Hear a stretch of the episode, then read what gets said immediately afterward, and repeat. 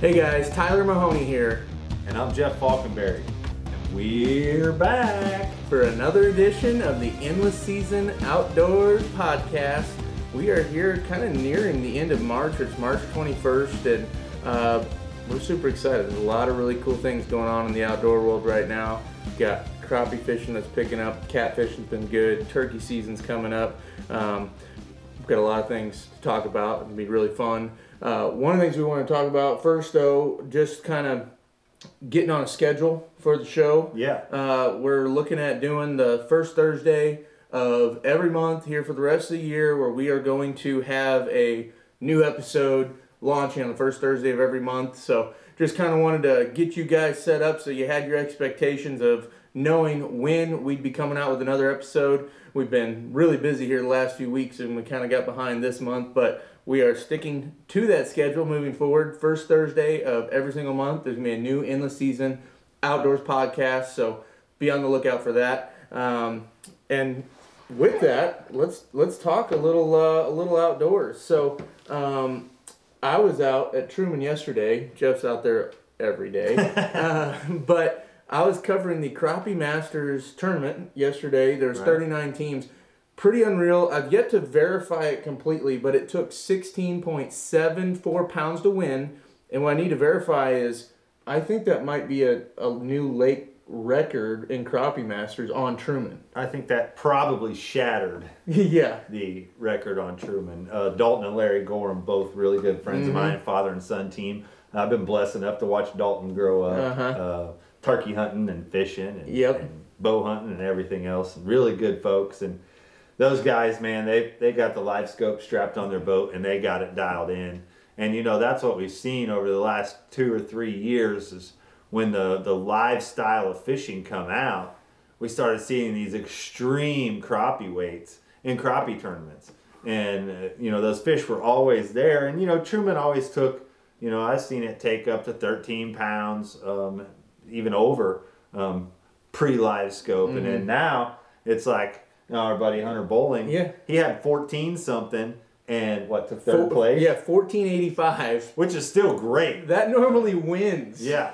Um, yeah, you're third. talking over a two pound average on Truman Lake, and that's just fantastic. I mean, congrats to Hunter for doing that. But then for these guys to come in with over 16 pounds, my land, unreal. But it just shows us what this fishery is is and what it's gonna be because you know with Truman getting started in the late 70s, early 80s, um, I've always said this lake is still young and it's still got a long ways to mature and, it, and it's still going to do great things for years to come um, because it's a well-managed fishery and uh, it's just not been around long enough for guys like us to see its full potential and i hope our kids and grandkids and stuff like that do but you know having such a good shad crop and stuff like that is is really key to to making truman lake what it is What was really interesting yesterday that a lot of the teams were talking about, the teams that found them and that were in the top five, they found the fish really shallow. So they were fishing 15, 20 feet of water, but the fish were only two to four feet below the surface. They were so high up that they almost couldn't see them on live scope. Yeah. Um, and the only reason that Darren Langford and Hunter Bowling figured it out, because usually it's a lot of carp and trash fish are up that high, they went and dropped on one, two pounder, like, oh my gosh. And that's kind of what light bulb went Yeah. off. And that's how they found them. Same thing with Larry and Dalton. Uh, funny thing about them, they hadn't fished the lake since January. So they hadn't practiced. that's the best just Yep. go do what you know to do Mhm. They went to a, a spot that they had historically done well on. Yep. And those fish two to four feet under the surface, I mean, that's something that's learned. I mean, you know, you've always had that uh, oddball fish where you've been out fishing, you're fishing 10 foot deep or whatever, and, you know, your kid takes and casts out in the middle of the cove and reels it back and, and under a cork or whatever and catches a fish, and you're like, oh, that was a stroke of luck, you know, but, but those fish are there. They've always been there. Um, just nobody targeted them two foot under the surface. Yeah, it just makes you wonder how, like, just for how many years people drove right by, going to the trees, dipping trees, Yeah. and they were going right over. Well, every bass fisherman out there is probably watching this, like, yeah, we catch them on a big spinnerbait all the time. yeah, you know what I mean? Yeah, yeah. So, so nothing, nothing new there. It was it was pretty neat. I did get to meet actually one of the Truman Lake Fishing Intel members there. It was his first time competing in a crappie masters event. He was using. He had inherited his dad's boat. It was, uh, I believe, a 1980s boat. I can't remember the brand, but he was super excited and he did okay. I think he had five fish for seven pounds, but it was kind of really neat seeing his story, how he's kind of getting into it, and uh, just a really good guy. And he uh, did a nice little video for Truman Lake Fishing Intel as well. So there will be quite a few little videos. Did an interview with Hunter and Darren that we'll have up at Truman Lake Fishing Intel. An interview with uh, uh, Willie Schrader was the guy that I'd met there. So we'll have a lot of good coverage up at Truman Lake Fishing Intel. Um, you know, one of the things with the lake right now, Jeff, is you're seeing it. You're on there every day. Conditions are kind of crazy. Lake's way high. So what's what's the latest there? Right, yeah. You know, we've got a lot of big spring rain, and the ground was already saturated from all the snow and mm-hmm. the deep freeze that we had. So um, we got a, a, good ton of rain, and, and the lake got up to 721.53 as of Sunday. Mm. And um, then they started running some gates. So now it'll start hopefully going back the other way, barring we don't have any huge rains or anything. Um, we do have some small rains still to come, but uh, it got up pretty big, and you know it was fun for a while. Mm-hmm. It's it's fun to an extent, and then once it gets so big, then it's like okay, it can turn around and go the other way. Now. Yeah.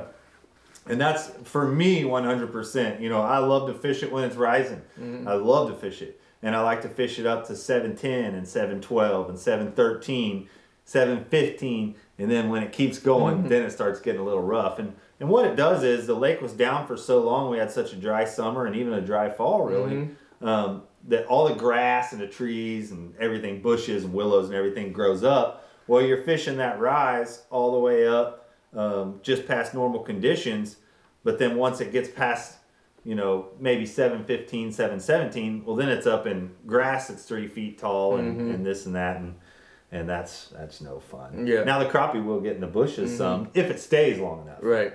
But we'll see. Well, and that's what some of the guys were talking about yesterday that they thought if the weather stayed warm that the crappie might get up there here pretty soon. Looks like we have some warmer weather. Um, they are running the dam. They were running 33 CFS, so you know, it can go down just as fast as it came up if we don't have any more rain. So, um, current, you know, on some of the main lake points where they're in the bushes and stuff, they start pulling that. Then fish will get in there in that current. They'll get up and around them mm-hmm. bushes. Mm-hmm. And uh, but like I said, if it's falling real fast, they won't stay there long. Yeah, yeah.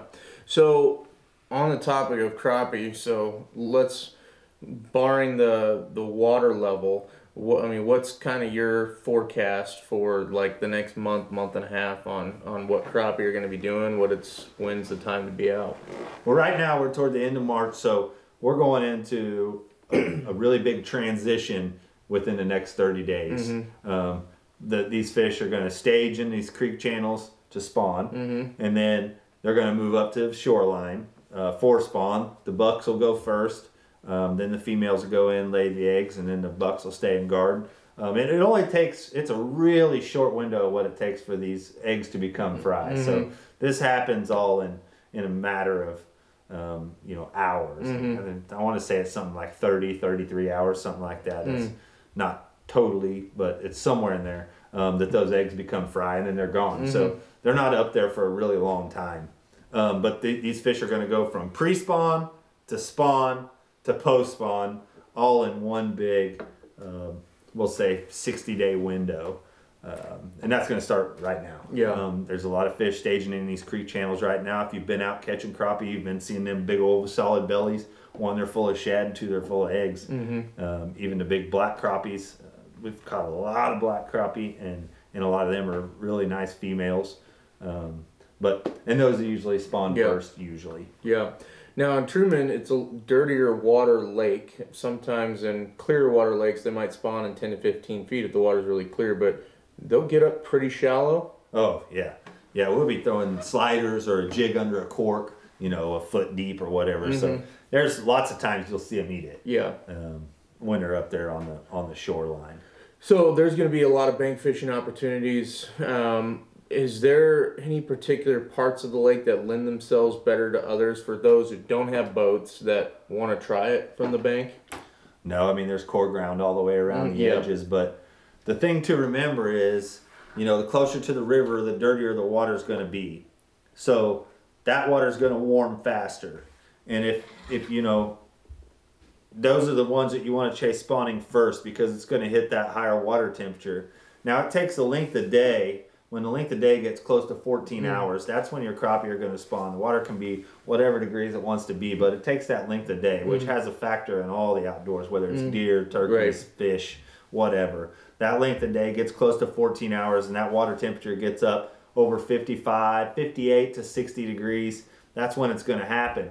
And it's going to happen in your dirtier water first because it's going to warm first. So, you know, when you're chasing this crappie spawn, start out in the in the dirtier water and then follow it down. You'll catch them fish on the bank, and as you start to stop catching those fish on the bank, and you start catching them where they're five, six, eight feet out away from the shoreline, move on down the lake to the next kind of stage of water clarity because now those fish are going to be moving in because it's getting up to that temperature. And once same deal, and just keep moving down the lake, and you can make that spawn last a really long time Mm-hmm. instead of fishing one little area that you normally fish you know, you might get a week's week and a half of good fishing. You can follow that spawn all the way down the lake if Yeah. you just pay attention to the water color and water temperature and that length of day. Yeah, I'm kind of curious to see what uh, kind of boat traffic and fishing pressure is going to be. Have you been seeing very many boats out yet here last week yeah. or two? Oh yeah. Yeah, it's going to be extreme. I mean, I don't know if it'll be like last spring. You know, COVID hit, everybody was off work, and Uh-huh. Right. everybody was in the outdoors, which is a great thing. Mm-hmm. But um, it's busy. Mm. It's really, really busy. Um, people bought boats that's never owned boats before. Right. Um, you know, it's everybody's getting in the outdoors. Mm-hmm. Yeah, I mean, boats are going nuts. I mean, Anglers Port, who helps sponsor Truman Lake Fish Intel's like, if you don't get your boat order in now, you might not get it until the freaking summer's over. Yeah. So, yeah, shoot, if you don't have a boat now, you, you might already be, be hurting. Yeah. So um, it's gonna be a wild one. Hopefully, it's gonna be good again for uh, just the fishing industry around around Truman. I think it will be. These marinas, um, the towns, you Yeah. know, all that, it can use a boost. Um, I'm not gonna say stimulate the economy. Uh, they're trying to find their own way to do that. Mhm. But but these marinas, you know, in 2019 had a flood. They were out of work for a while. Yeah. I mean, flooded out. Yeah. No income, zero. Um, so they did make some repairs. You know, places like Bucksaw, Mhm. places like Long Shoal, um, all of them, Stair Creek, all of them. Um, they were out out of commission, Mm-hmm. and so now we need a really good bounce back for them folks. Yeah. and I hope they get it. Absolutely. Um, so one of the things, and we'll talk more about this in more detail on the next episode.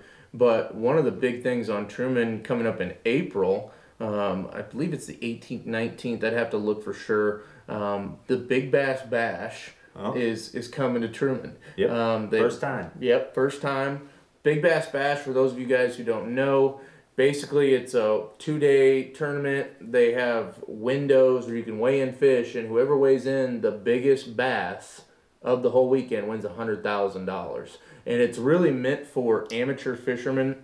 Um, if you're a guide on the lake, you're not allowed to fish it. If you're if you're a pro fisherman, I'm pretty sure they have rules where you're not allowed to fish it. Um, so it is truly meant for an amateur angler, and it uh, there's a lot of folks that think that uh, the big fish might be coming off of Truman this year. It's kind of a fun deal because it takes one bite. hmm You know, you don't have to, you don't have to put together a limit. You don't have to nothing. You need one big one. Right.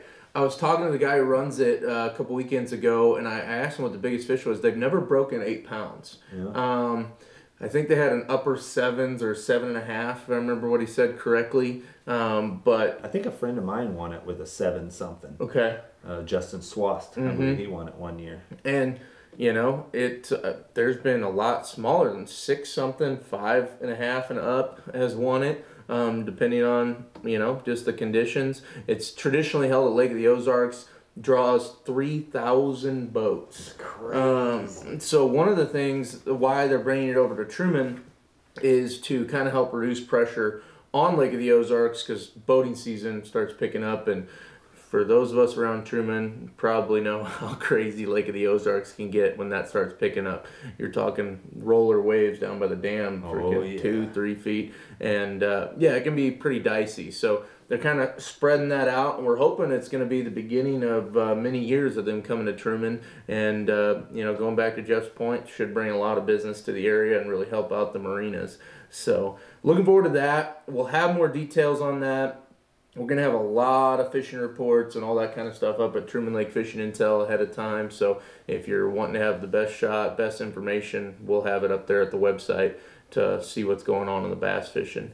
Um, you know, one of the other things I wanted to mention that that happened recently um, around Truman, we had uh, a, very tragic uh, death recently that has affected. Uh, just the local community. Bailey Jelinek uh, was unfortunately uh, passed away in a car accident here in the last week. Brad Jelinek um is one of the contributors of Truman Lake Fishing Intel. His dad, Joey, has been a guide on Truman forever. Um, Bailey was helping to run Jellyfish USA and was really taking that off and, and, and getting that going really well. So just a really big loss uh, around this area. And so you know, we just wanted to let everyone know so you could reach out, offer your thoughts and prayers to the Jelinek family, um, because yeah, life life cut short. Man, I knew Bailey very well. I know um, Joey and Brad and, Mm-hmm. and Jason and, and all the Jelineks. Um, great folks. And uh, Bailey was one of a kind, man. Mm-hmm. Um, any of you guys that use the crappie bombs or any of the jellyfish products, um, that's that was uh, the main man for Mhm. that that deal. And uh, uh, he's a great kid and way too young. And and uh, they got God's got big plans for him up there, I'm sure. Yep, yep. It uh, that crappie bomb Jeff has used a lot. I've used it with Brad Jelinek. It's a really cool little product, and um, I mean it's a spoon with a hook on it, and I mean you talk about getting out of snags. Snags free. it is freaking. It is unreal. You come up on a snag, and you're like, oh, okay, let me just drop that down a little bit. Boom, pops it right out. Basically, that that spoon hits that hook and jars it right out of a snag. So when you're dipping brush piles on Truman and dipping trees with all the branches underwater hanging out, uh, it's a pretty sweet little tool. So. Crazy Andy. Um, but no, we just wanted to let everyone know so you could reach out, offer your thoughts and prayers to them, and and we'll definitely be thinking about them and and remembering Bailey for a long time. Absolutely. So, um, you know, we've talked about a lot of the main fishing stuff I wanted to get to, unless there was anything else you wanted to add. No, I mean, you know, just being out on the water, we've been catfishing quite a bit before Uh-huh. all this crappie stuff, you know, and have seen some crazy, crazy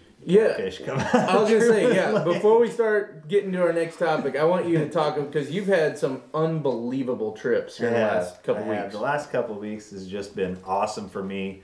Um, I've, I've got to take not just the quality of the fishing, but the, the quality of the people. I've got to work hand in hand with uh, organizations like Mid Missouri Youth Outdoors.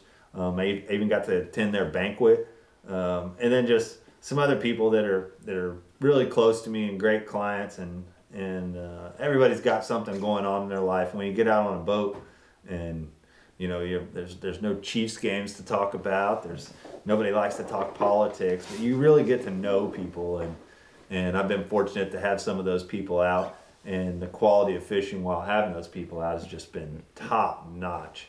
Um, when I had the MMYO kids out, we caught a, a giant fish for Truman Lake, especially on a rod and reel. Um, was a 6940 blue cat. It's 70 pounds basically. Um, blue cat on a rod and reel, and um, they just you know Mississippi River, Uh huh. Missouri River. Those guys they they they deal with that on a daily a lot. Those guys catch a ton of big fish um, on Truman.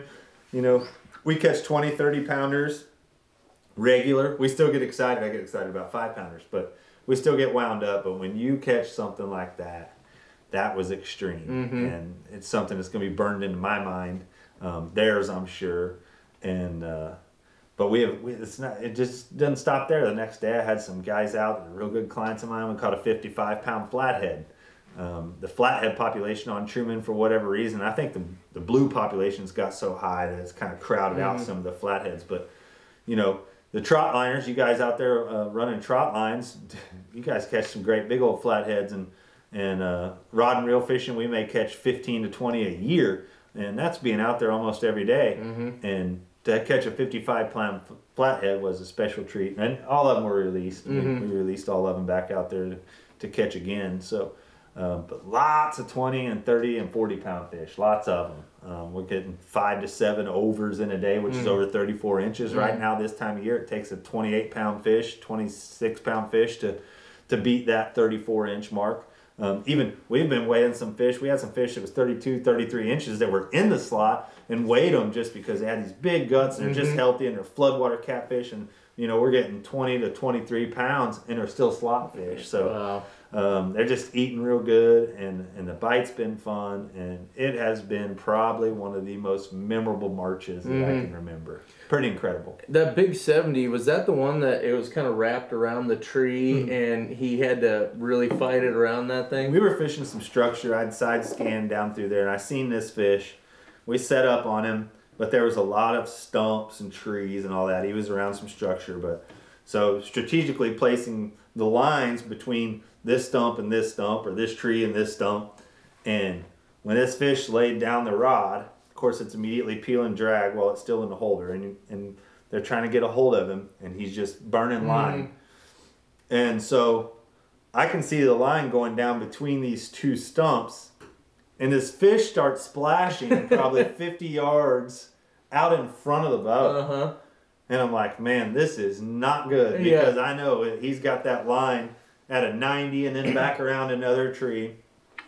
And uh, I, ju- I tightened the drag down on him a little bit, and I was like, just don't let him run back the other direction. Like, Right. keep him coming.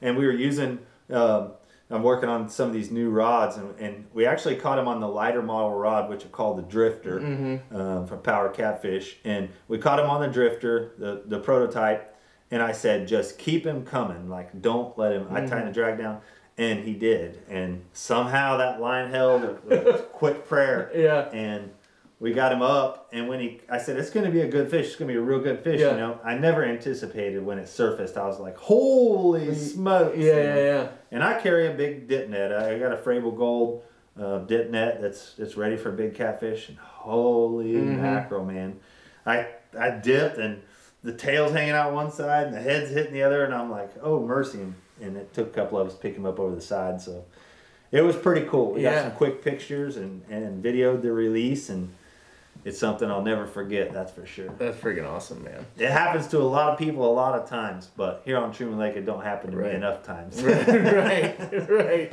Um, well, I was gonna transition to turkey hunting, but I actually I totally forgot. I wanted to ask spoonbill. You're, Yeah. You don't. You don't like to really get out and do it a whole lot. It's not my gig. Um, you know, you guys, you viewers out there that, that love it, the people that love it, love it. Yep. And, you know, it, I think it's just like anything else. I love sushi.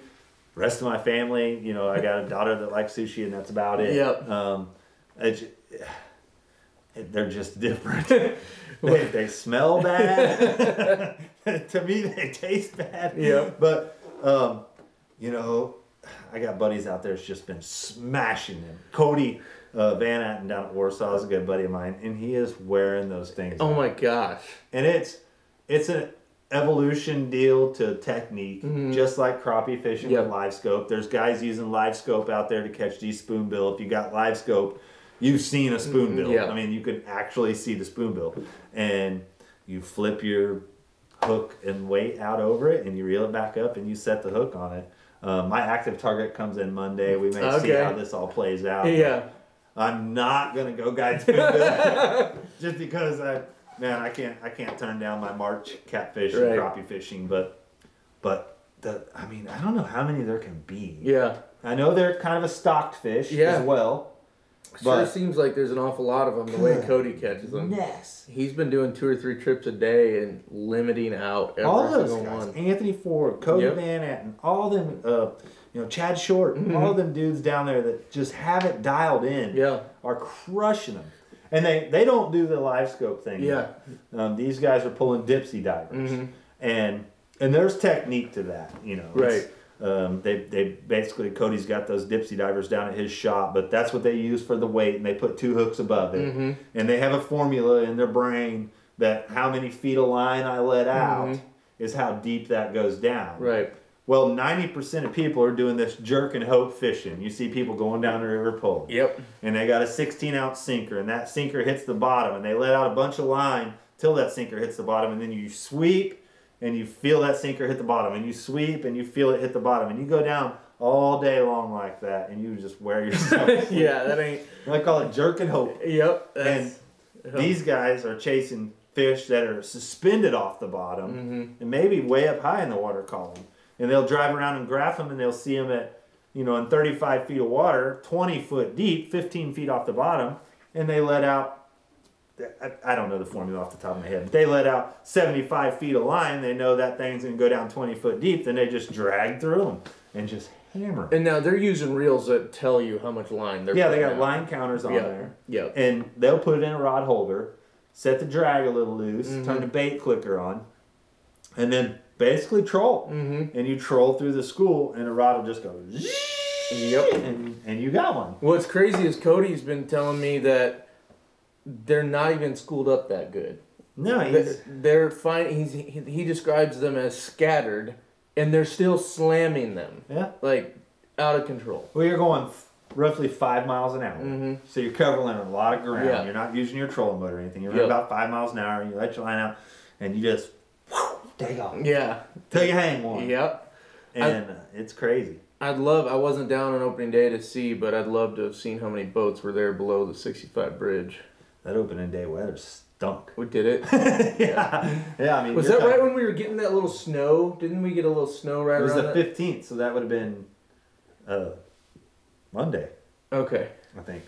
because we had a little snow here earlier this week. That was last Monday, and I think it was on all that rain and crap was Mhm. going through. It was awful, but those guys were right at it, man, just catching a fire out of them. And there's guys that smoke them, and they're okay, you know. Yeah. I don't know, but I, I mean, I beat it. There's better, there's better out there, but Yeah. some people just think it's morel mushrooms. Yeah. know? Yeah. Some people don't like morels, and That that I can't understand.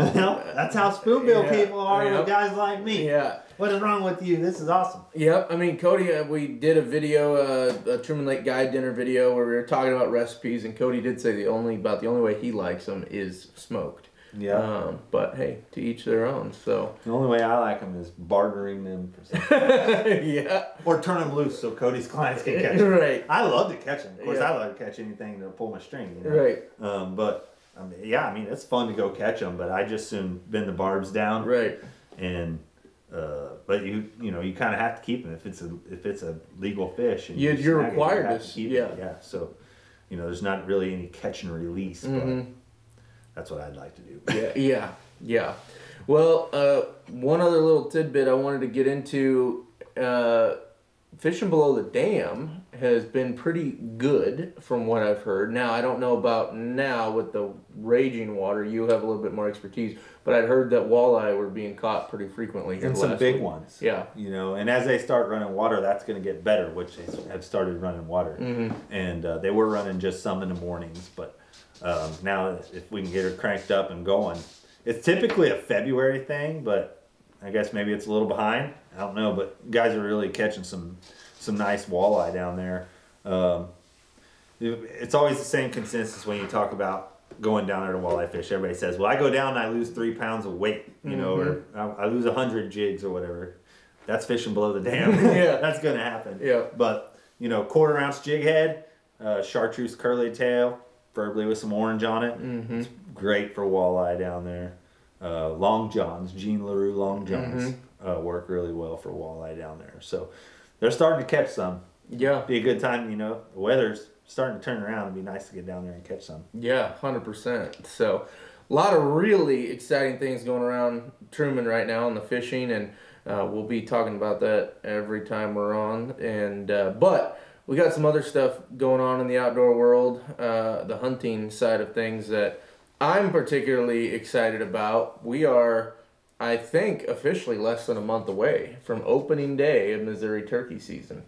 Yep. So uh, I don't know. Depends About, on if you count youth season. yeah. Oh yeah. True. No, I don't count that. But uh, It's coming. It's it'll be here soon, and and that's one thing that I get pretty amped up. Now last year I did more hunting than I have ever done uh, for for turkeys because I was living in South, still am living in Southwest Missouri.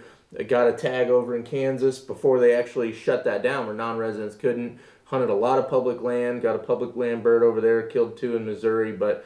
But man, turkey season, I don't know if there's anything better in Missouri when it comes to hunting, just the excitement. I mean, that is There's not. That's my. It's my number one favorite thing to do. hmm I would trade my boat, my ducks, Yep. all of it, yep. as long as I can turkey hunt. Right.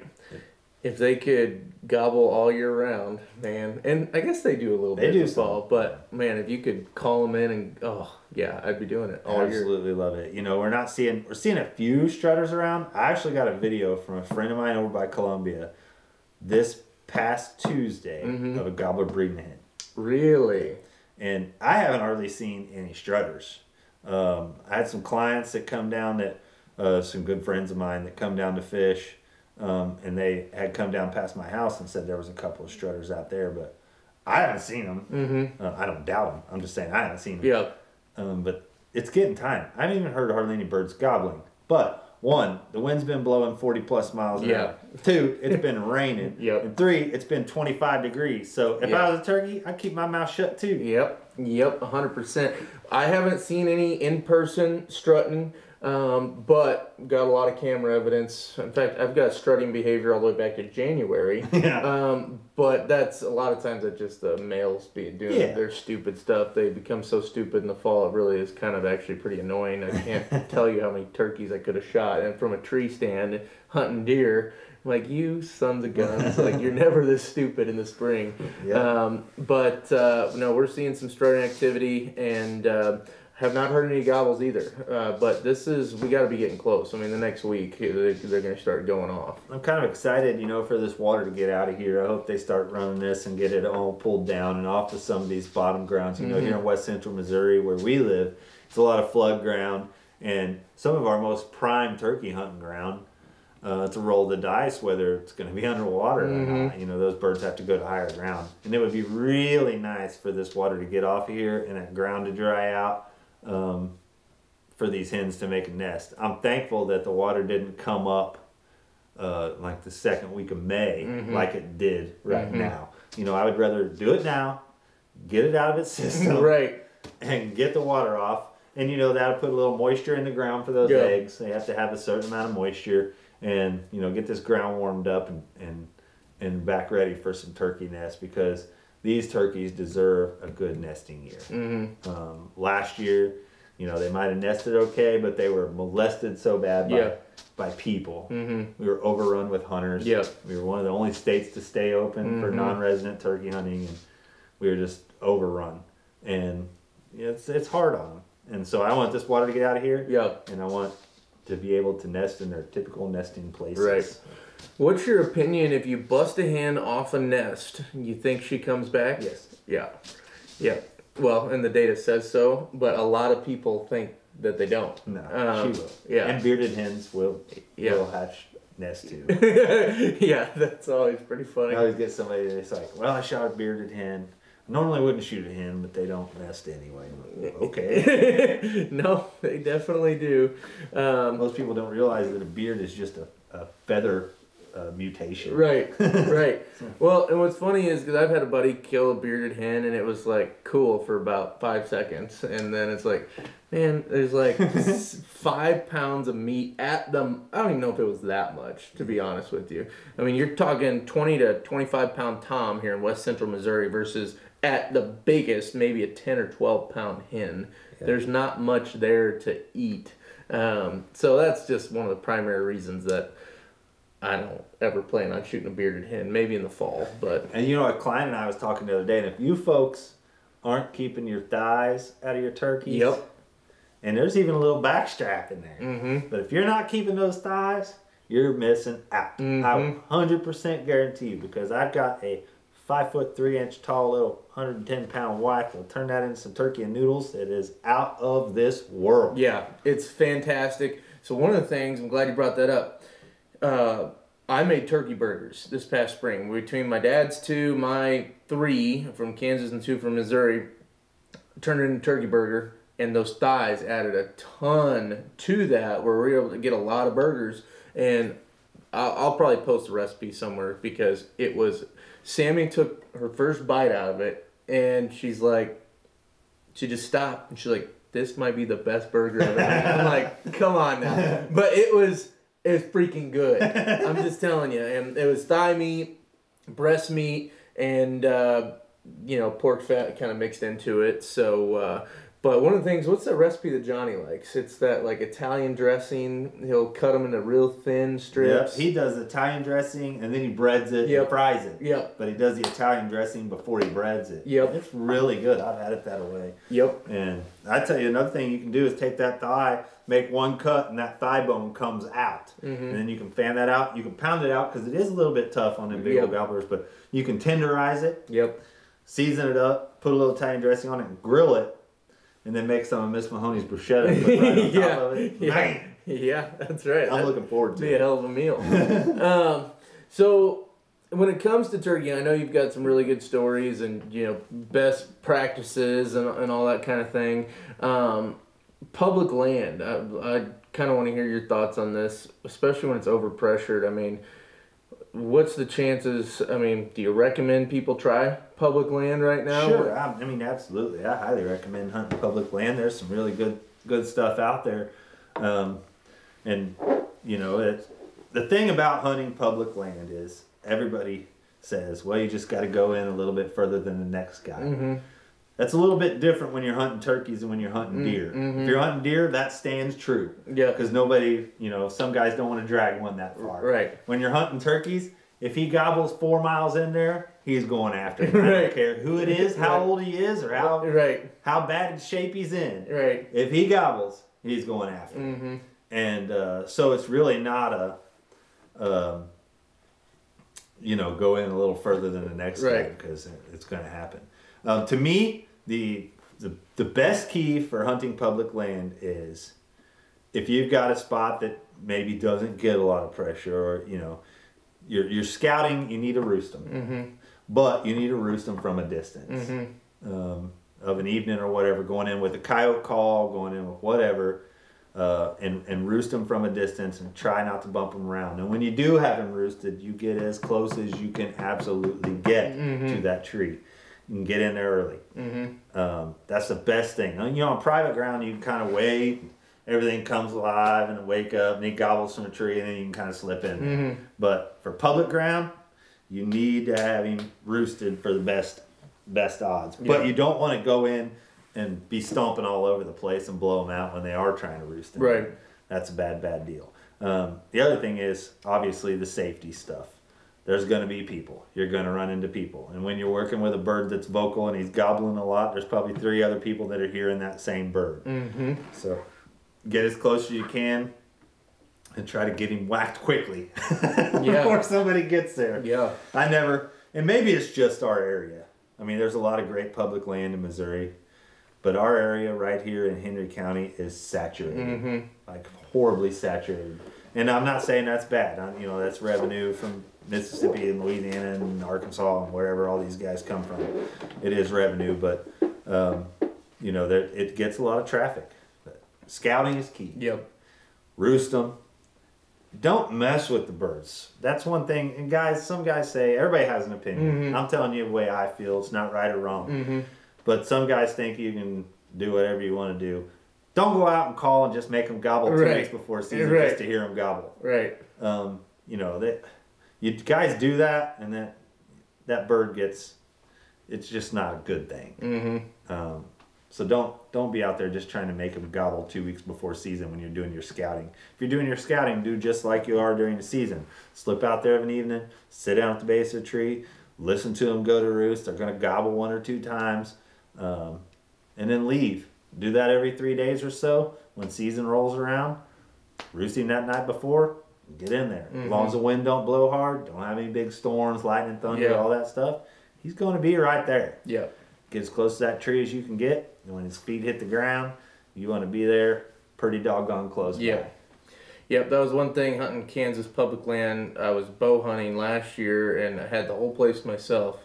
As soon as the first day shotgun opened, whew, floodgates were open. And I got there like at 3.15 or 3.30 in the morning. That's crazy. Thinking that there's no way. There's no way. This I've not seen another vehicle here, even scouting. There was two other vehicles there. And the one one group wasn't even there uh, in the truck. They had already gone in. The one group I talked to, and they're like, "Yeah, we're going right here." I'm like, "That's right, right where I roosted them. And I'm like, I, I just asked them, you know, just me kind of being butthurt. I was like, have you guys done any scouting? They're like, no. This is our first time getting out. And I'm like, ah, I've been out here every day for three weeks scouting and, and bow hunting. Um, I should have killed one before that anyway. I messed up a shot. But regardless, that was, you know, opening day. I'm not saying don't go opening day, but you're going to have the most amount of pressure. Just a kind of, so one of the interesting things you talked about this area being very pressured. Um, for those listening, and I'm not giving away any secrets because there's thousands of acres of this. The the uh, Ozark National Scenic Riverway down uh, in South Central Missouri. I did a, a hunt there six seven years ago, and at the time, um, and still actually this holds true. It was the most amount of turkeys I've ever heard gobble anywhere ever, and it was incredible. We were there in the middle the second week of season, floating down the river, smallmouth fishing and turkey hunting, waiting for them to gobble. When you hear one, you get up, go, and we did not see another soul in the woods, and it was the middle of the second week. So that's just one of those things that it kind of got me thinking, like, man, you know, everyone hits it hard that first week. If you can figure out how to go in the middle of the week and maybe the second week, uh, the Ozark National Scenic Riverway, if you haven't, if all you've done is hunt the core ground around Truman and you're tired of dealing with pressure, there's, I believe, over 14,000 acres down there that you can go hunt. It might be actually substantially more than that. But it was, if I hadn't missed, I would have had one down there.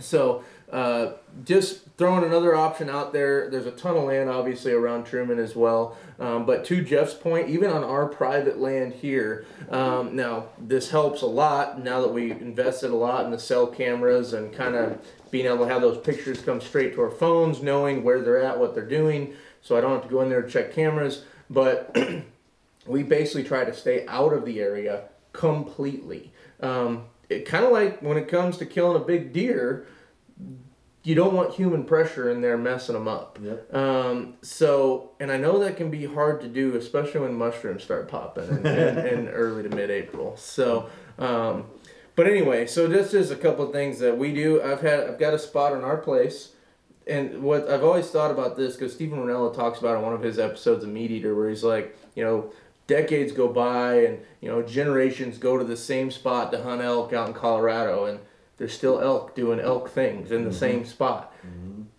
Turkeys are doing turkey things in the same spot year after year after year, and I'm gonna go kill one on an open day, like I have done for the last five years in the spot. Yeah. I can almost guarantee it. Done it five years in a row, Yeah. and they're just there. And the reason they're there is you don't freaking bother them, like you said ahead of time. You just maybe sneak in late one evening, set up a blind couple weeks before season. It's typically what I like to do, and uh, or you know if you don't hunt from a blind, you know whatever. But uh, when I have a camera and a gun and all that, I try to be concealed as much as possible. But that would be my advice: is just staying, keeping the human pressure down, especially if you're on private land. Public land, there's not a lot you can do about that. But um, anyway, what uh, before we? Oh, 'cause I want to talk about mushrooms here a little bit, but I wanted to hear maybe one or two of your favorite turkey hunting stories.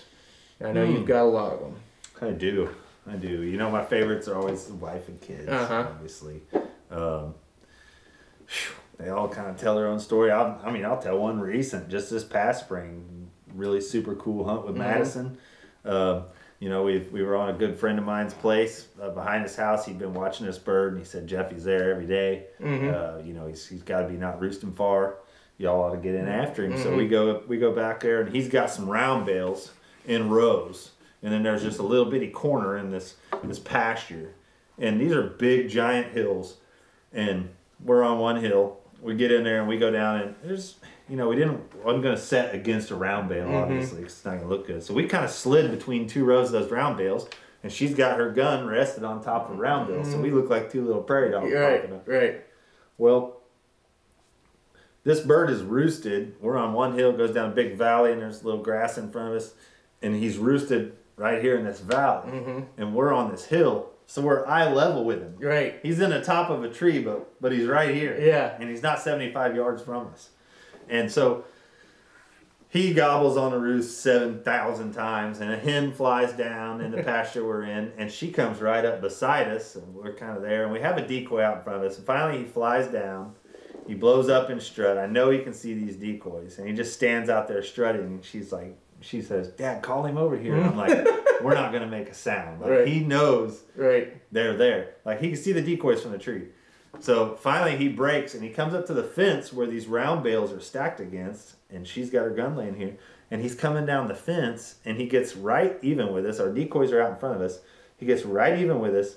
Well, now she can't see him because he's one round bale's width away. Oh my God. But he's on the other side, and I'm standing next to her, so I'm looking down on top of his head, and and she's trying to creep up, and I'm like, I grab her shirt right here and just kind of holding her Yeah. down, you know, because I know he's gonna turn Right. and walk out to those, Right. and he did. He turned and he walked directly away out to our decoys, What a freaking sight. and and I I told her I said when he turns around Mm-hmm.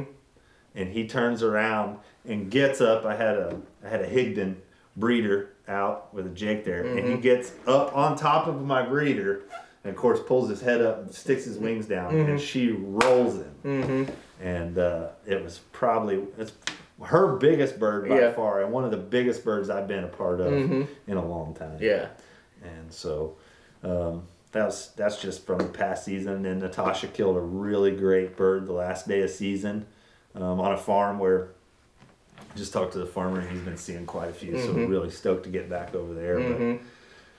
But every turkey hunt, there's not too many of them I can't remember. Right. You know, what I mean, I mean they all mean something. Yep. Um, last year, me and two of my very, very, very good. They're family Mm-hmm. from down in Louisiana. They, uh, me and Drake and Drayton, we actually tripled. Mm-hmm. Um, oh my god! We scouted the night before. I went to this spot. It's public ground. Oh. I went to this spot the night before, and me and Drayton, I said, I know there's a bird in here. I want to go see if we can roost him. So we go in. We actually walk up on these four gobblers, just feeding by Mm. themselves. Yeah. And I'm like, oh no. We we lay on our bellies and we, we're sneaking out, and we get far enough where we get up, we take off running. You know? And so we, we get in this tree line and we sit down and, and we're not even camouflaged. Right. We were just kind of scouting and they weren't where they were supposed to be. And so we're sitting there and turkeys keep walking out like right to us. Mhm. Like, oh man. And it- hens. Yeah. And they fly off and this and that. I'm like, this is awful. Yeah. So we sat and we're like, let's just get out of here. They're gonna roost here somewhere because Mhm. it's it's pretty late in the evening. So we leave. We get there early the next morning. We're the first truck there. We're like, yeah, this is awesome. We slip in there, and they're roosted like 300 yards away from Mhm. where we was. And I was like, gosh darn it. Well, we're already set up, so we're staying. So we Right. start calling, and they're hammering, hammering, hammering. We hear them fly down, and they're coming, and they come right straight to us. And uh, the plan was one, two, three, boom. Yeah. That's always the plan. But they're all four in a line coming, and they're all 10 yards apart. Two's in a strut, two's not in strut. You know, Right. it's kind of one of those deals. Well, our decoys are like seven yards away. And one gets up in the decoys, and we're like, uh oh. So, and the others are just standing there looking, and we're like, man. So we told Drake, he's like, just shoot one. So Mhm. he shoots, boom, he kills one. I shoot, boom, I kill one. Drayton shoots, boom, he kills one. so we got three of them. Oh my gosh. That last So one was pretty is- cool. He was counting. He stood there. Yeah. Oh, he, stood did. there. Yeah. Oh my Yeah. If somebody been with us, we'd have cleaned the whole place out. Oh my goodness. That is a hell of a hunt. Yeah, it was fun. It was really super cool. And I, I usually kill one bird a year just because I love to take people. Mhm. And that was my one bird for the season. I- Yeah. I, usually always kill one bird a year. Yeah. And uh, I don't know. I just, I don't love it. Yeah. I was a part of, I was a, I was a call to 14 of them Mhm. last year um, that we got. But You, I pr- would shoot you probably got to be in the hundreds that you've called A lot. Yeah. Yeah. A pile. And back in 01, I killed one that had eight beards on it with over 64 inches tall. Oh my! That Yeah. did you have that officially like entered it? Because that would have been a record book turkey. Yeah, so a guy measured it for NWTF, and it was at one time it was tenth in the world and second in the state, but I think it's been moved Yeah. now. Yeah. Um, but that was at that time. And Bass Pro actually purchased it from me, and it Yeah. hung in Springfield for a long time. Yeah. Wow, that's freaking awesome. I don't know. It seems like I don't know if you could say like after you get done with every turkey hunt, it's like man, that's my favorite turkey hunt. Like it, Even if I don't get one, yeah, I, lo- I lose so much sleep during turkey season, and not because I get up early. It's because it's better than Christmas, Mhm. especially when I got one roosted. right. I'm like, man, we can go to bed, and I wake up every 30 minutes. Like, is it time yet? Is it time yet? Is it time yet? Yep. Is it time yet? Yep. Or I'm worried. Don't oversleep. Don't oversleep. Don't Yep. oversleep. You know, Yep. I, I lose so much sleep, but there is nothing else like it. I've never been elk hunting. You guys, Yeah. viewers, listeners out there that elk hunt, everybody tells me the same thing. Like, if you love turkey hunting, man, you really love elk hunting. And one of these days, maybe I'll get to go, but there's nothing else like turkey hunting. Mhm. I mean, we vocalize with ducks and geese and stuff like that, and they put on a show, but it's not like turkey hunting. Yeah, I know.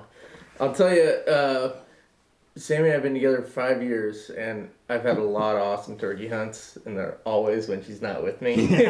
so that whenever I do finally get her one, eh, I think that'll probably be a really uh, rewarding deal. We've come so close on several occasions, and uh, it's gonna. Well, hopefully this year will be the year. So. Natasha's killed a good handful. Um, it's always a lot of work, man. Mhm. It seems like I wear her little legs out, Yep. you know, getting it done. But um, it's just because I'm hitting it hard because Right. I wanted to get one. Right. You know what I mean? I, I don't give up easy. Right. You know, and she doesn't get a lot of time to hunt Mhm. with work. And the last day of season last year, and it was 10:30. Mhm. We went on a hunt that I thought was gonna be a chip shot. Had these two birds pegged, roosted, everything. Everything was good. Um, they come out. We had a trespasser come through. Mm. And so it blew our morning, and we tried to get on some others, and it didn't work. hmm And so at ten thirty, I said, "Let's go drive past this one farm we hunt, and if there's a bird strutting out there, we'll try to get on him." And sure enough, there was one gobbler and one hen, Mm. and I'm talking in a three hundred acre wide open pasture, and they were out there. And so there was a little spot we could slip around, and I had my fan with me, Mhm. and and I'm I'm not big on like crawling out to him, but I'll use it if I can get his attention and get him gobbling Mhm. and show it to him, Yeah. and let him come. That's what I like to do, and Yeah. that's what we did. We got in position, we got set up, and I was kind of on a knee, had the fan up, called, got him hammering, got him hammering. Actually, his hen come up, we boogered her, she Yeah. took off, Yeah.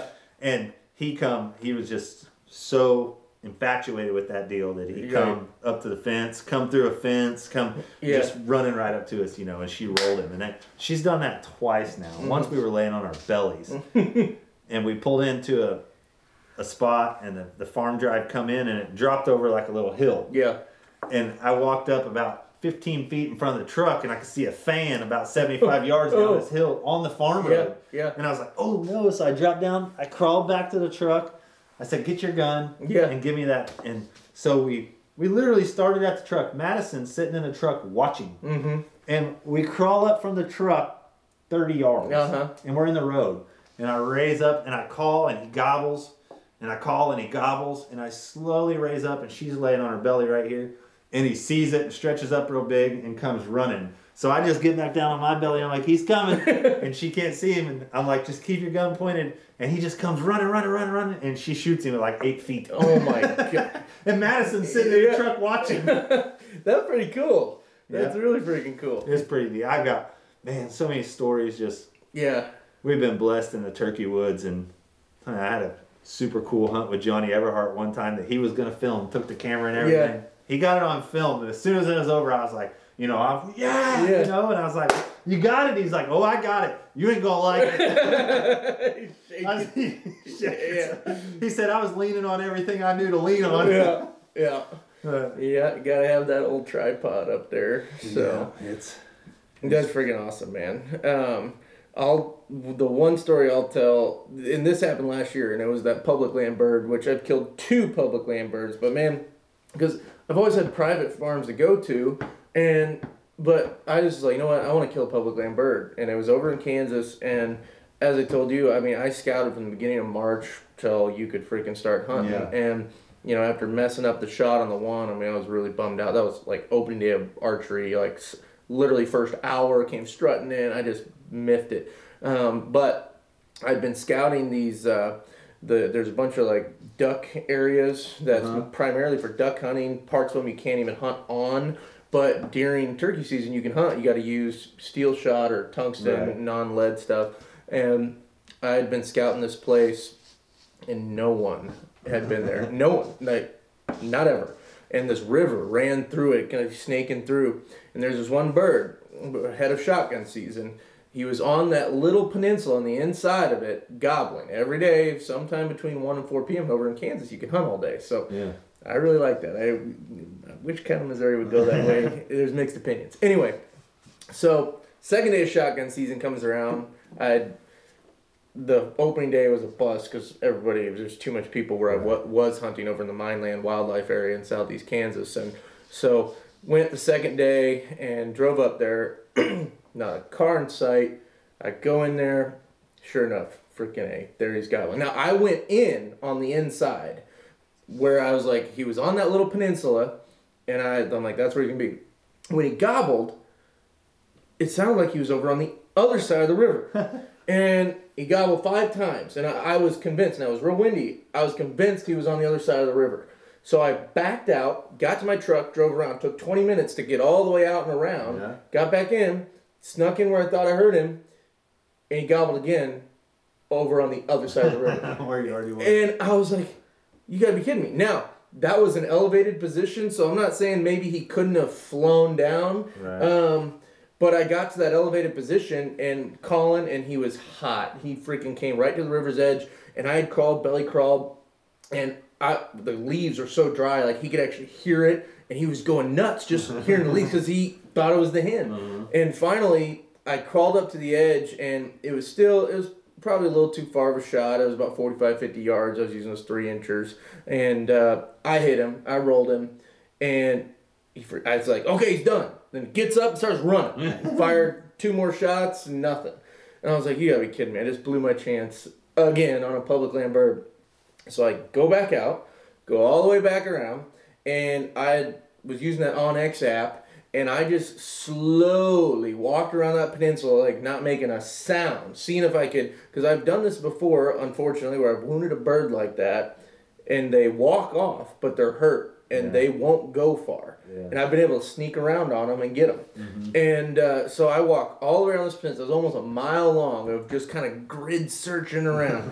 and I get back to almost where I started, and I'm looking at my phone, and I look up, and there's a tom standing standing from me to the wall, it's like six yards in this little watering hole. And he was all tucked over. You could just tell he was. Yeah. It was my tom, Yeah. and he was literally just sitting there in the water, just hurt, just sitting there.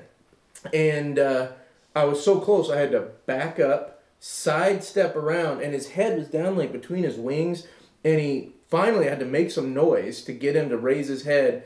And I was like at 10 yards, and he, you, I see that look in his eyes like, oh, it's over. Boom! and, and I mean, it was him. I mean, it was absolutely without a doubt him.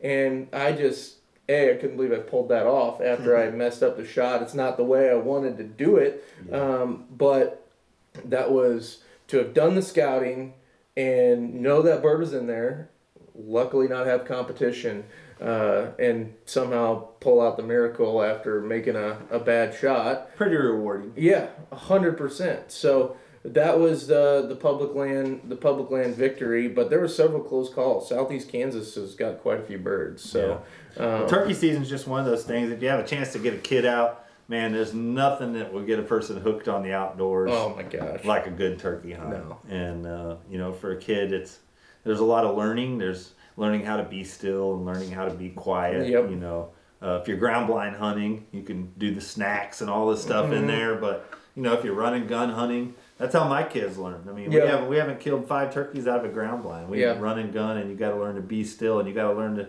you know, hold your gun up. Sometimes it's you know it's it, wear your arms out, wear Yeah. your knees out. Sometimes you sit in a position where you And go you- to stand up and you fall over. Yep, I had that happen. You gotta you learn how to sit right, where I mean your butt still starts falling asleep Yep. and hurting, and you just kind of power There's- through it. There's some good products out there now that's making some of that a little easier. Yeah. I've been looking at the Knights Hunting Products hands-free turkey vest, which Mm. is pretty sweet. They've got a deal that goes on your knee that swivels to lay your gun on, then it's got a strap up here on your shoulder strap that the butt of your shotgun goes in. So Mm. you, literally, you can have your hands free. Your gun's on your knee, the butt's in the right there, and um, but a lot of good things for a kid to learn. Be you know safety, obviously, um, and you know the scouting part, and then the the rewarding feeling of, calling something and interacting with wildlife, and then being successful and the table fairs. That's a pretty cool little product. I mean, you're probably sitting there like me. You got a mouth call. I've got a lot of times a slate call Mm-hmm. sitting in my lap, and um, that's I'm gonna have to look into. It's that. pretty neat. Yeah, Yeah. Knights Hunting Products, really cool. Hands free turkey vest. Yeah. Well, we'll kind of end on this, but you know, turkey season isn't the only thing that people are gonna be out in the woods looking for here in the next few weeks. We've got mushroom season Yep, coming yeah. up. Some people Morel. are already starting to find some red ones. the- Yep. The, false morels. Yep. Um, I eat a few of them. I don't. I'm not to tell you to eat them. Um, they are poisonous if not prepared. Uh, Yeah. But I eat, I eat some of them. Have since I was a little bitty old kid. I'm not going to say I eat my weight in them. Mhm. I like two or three messes before the morels come up. I really like them for breakfast with eggs and sausage patties. Mhm. But uh, but they're starting to find a few of the red false morels. And I've seen so there's a if you're in Missouri, there's a Facebook group. It's like Missouri confirmed finds or uh, Missouri morel mushroom hunting, and they actually it's all legit. Like you have to have a receipt taken next to the picture to verify the date. They've already found some singles, Southwest Missouri, um, but. What around here? I mean, what's your experience on when you start really seeing them pop up? So as soon as we start getting some nights in a row that are over 50 degrees, Uh-huh. um, nights over 50 in a row, Mhm. you can't have one and then three off and then Right. one. Um, we start getting three, four, five nights in a row that stay up over 50 degrees. Yeah, That's on. especially after a rain, maybe seventy degree days. We got plenty of moisture. yeah, we got enough moisture to last till August. yeah. But we get those nights over 50. That's that's what it is. Warm nights. So one thing that I learned from uh, our neighbor Jake Tonsfeld here last year, and you know, I just go wandering and looking. I hadn't, I hadn't really put rhyme or reason or thought into strategically finding the mushrooms, um, other than occasionally finding them by a dead elm or you know Right. noticing that kind of stuff. But we really started finding a lot of them late season last year, like end of April, first couple days of May, um, and it was on north facing slopes. We went over to Ponderosa and we're finding them, and and Jake was like, "Don't even bother looking on the south facing slopes. North facing slopes where the leafy matter. Now there's a lot of coal dumps around here, so stay on those north facing slopes." Uh, late in the season, and where the leafy matter is kind of intermittent, where you could see some bare dirt in with the moss, and sure enough, like spot on, that we found a ton on that pattern, and it just I started as soon as we did that, I went over to our place, started looking in places I'd never looked. Boom, started Yeah. finding them. Um, found them in cedar thickets, found them in hedgerows. I mean, Yeah. you can freaking find them anywhere. But yeah, a lot of people say every year it's a you know it's a different kind of tree or whatever, Mhm. but seems like every year you find them around whatever Yeah. at some point in time in the year. I don't know if there's anything to it about you know having a mesh bag, you know that you carry them with, but um, I mean I do. Uh, it just kind of depends. Um, I like I have this large soft sided cooler bag that I've been using that I think takes care of them a little bit better as you're walking along, but. You know, I don't know that that really matters, but I have noticed there's some spots in our place where you'd find several hundred one year Yeah. and then done. Mycelium's a funny thing, Mhm. which which is what a morel mushroom spawns from. It's like Right. a spider web just under the surface, and and the, the mushroom is actually the fruit that comes off of that mycelium. Mhm. And uh, yeah, I don't know. I don't I don't know as the onion sacks or anything like that, or or transfer any spores. Right. But, but we all do it. right, right, right. So anyway, um, really looking forward to that. I mean, for us, uh, that April tenth to April fifteenth time frame has traditionally right here in West Central Missouri, where where my farm is at, a little northwest of Clinton. Uh, that April 10th, April 15th is about the earliest that we will start to find some. So Yeah. Kind of varies wherever you're at in the state, but there's a little rule of thumb for for at least what we've noticed on our places. So um, we'll be we'll be talking about it a lot more coming up. Hell, we might by the time we launch our next episode, we might have found some potentially. That'll be the first Thursday of the. That'll be the Thursday before the youth weekend. Yep. Of turkey season. so. Yep. So, but no, that's that. Uh, you know, that's everything we wanted to cover today. Jeff, I wasn't sure if you wanted to add anything else, but uh, we're looking forward to doing a lot more of these. Nope. I uh, will try to keep you updated on what's going on on the lake. Be sure to watch Truman Lake uh, Fishing Intel and and um, like and share this. We're gonna do this monthly until it blooms into something more. Yeah. I mean, if it if uh, there's enough going on that we need to do it twice a month, by golly, we'll do that. Yeah. But for now, we're gonna do it the first Thursday of every month. Yep. And we'll be launching it. You guys are probably watching this video on Facebook and YouTube. It'll be on the Endless Season uh, Guide Service Facebook page. It'll be on the Truman Lake Fishing Intel YouTube page as well as all of our websites. But you can find the audio version as well on iTunes and uh, Spotify, some of those, all the big places where you can find podcasts. You can find the audio version as well and listen to it there. So, If there's something you'd like for us to mention or dig into, make sure you comment on that post or shoot us a message either way. Or if there's a product or something that you'd like us to talk about here on the show, just let us know. absolutely. Well, until next time, guys, I'm Tyler Mahoney. And I'm Jeff Faulkenberry. and we'll see you on the next one.